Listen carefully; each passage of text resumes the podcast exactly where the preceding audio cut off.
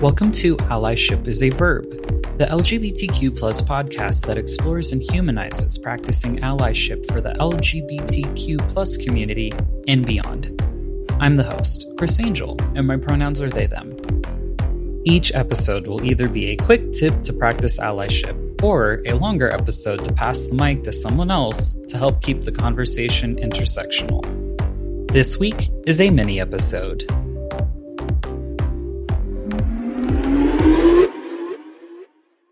On the last episode, we met Coco. Hello, my darlings. It's Coco Peru, and my pronouns are she, her, he, him. And there's so many to choose from, but I'm wondering what's at least one allyship tip that you'd like for everyone listening to consider? What's important is the story. And so I would encourage that part of allyship be, don't always judge a person on what they are presenting, but listen to their story, because the story is where it's rich, and the story is where you're going to connect with that person. The person that might appear so different from you might actually be your greatest ally. So I think that, for me, was the biggest lesson in creating Coco. A note at the top here that what I'm sharing in this episode may sound specific for those of us in the LGBTQ+ community. However, I believe what I'm sharing can be applied in other areas in our lives. Something interesting for me to digest after these first two guest episodes with Shane Wally and Coco Peru is this idea of passing the torch to future generations and what happens when our language, stories, and lives overall are potentially lost. I'm thinking of folks from younger generations who were possibly born into, we don't say this, and may not understand the nuance of why someone older may embrace or reclaim language, as an example. Sometimes we don't know what we don't know, and it doesn't help that our history is not taught in schools.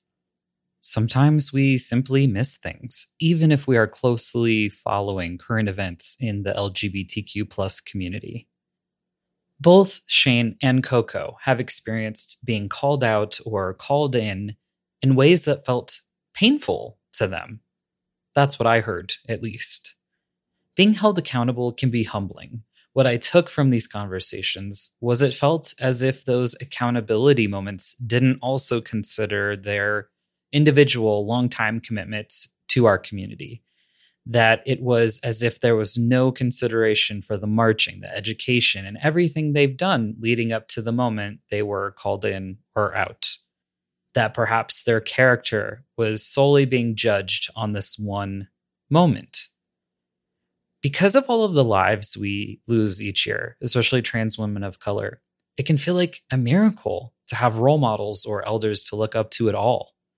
I do agree it's important to hold each other accountable and collectively do better. What I'm proposing, and what was also shared by my guests, was to be open to having a conversation. Here's an example of how this could look. It could be something like, hey there, I saw you use a word in a post that I've been taught isn't appropriate to use anymore.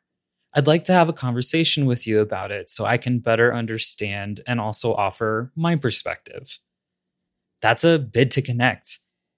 If and when the conversation happens, I'd then give the person an opportunity to share their usage of the word and why. This is hard because it's requiring us to be open to that person's experience and reasoning for using it so that we're not automatically placing a story on them. We could have it wrong, of which has certainly happened to me. And even if our story checks out, we can still approach it with compassion and say, this is what I heard. Do I have that right? And paraphrase what you heard to check for understanding. You can then move to, this is why I do not use this word and some of the history. Or, I have a resource that can better explain my stance. I'd like to share it with you if that's okay. This is certainly one approach, and I'd be curious how it works out for folks should you try it. I'm not saying we have to treat people like they cannot handle or be open to feedback. I'm suggesting a shift for the approach so that we are potentially more open, more curious, and focused on connecting. And if the person you're holding accountable isn't open to a conversation, well, that's going to happen sometimes. You can decide what you're going to do at that point, and you can know that you did your piece and move on. Have conversations with the people who are open to it, like Shane and Coco. You may be surprised with who is open to conversation. The tension I'm holding for is the elders who have paved the way for where we're at today and for the younger generations wanting to continue to push forward so that future youth can continue to, and ideally, have it easier and easier. Given that there's always a cause to fight for, my hope is that all generations within the LGBTQ+ community can agree on this at the bare minimum. What I'm addressing today is my belief that there have to be better ways of keeping our own community accountable. This includes respecting our elders and how they've paved the way to where we are today, and also acknowledging and valuing the contributions of the younger generations. The world I want to live in is where we offer a connection and a conversation, especially if we disagree with each other within the community. And my gosh, do we? How lovely is it that we can challenge each other in this way with the overarching goal of doing better by all? To me, this is a strong bond and a strength I want to lean into. What I feel moved to share is that while I believe we should hold each other accountable, I hope we can do so with care. If we correct someone, that we may do so with empathy, compassion, and with the opportunity to have a conversation. Because Coco's tip mentioned listening to people's stories, here are some related prompts for self-journaling and self-reflecting. These are specific to building a bridge and learning another's story, potentially. Number 1, have you built any bridges to connect with people of different generations? Number 2, are their voices not being heard or included at events you attend? Number 3, is there an LGBTQ+ archive near you? Sometimes they can be dedicated to specific subgroups.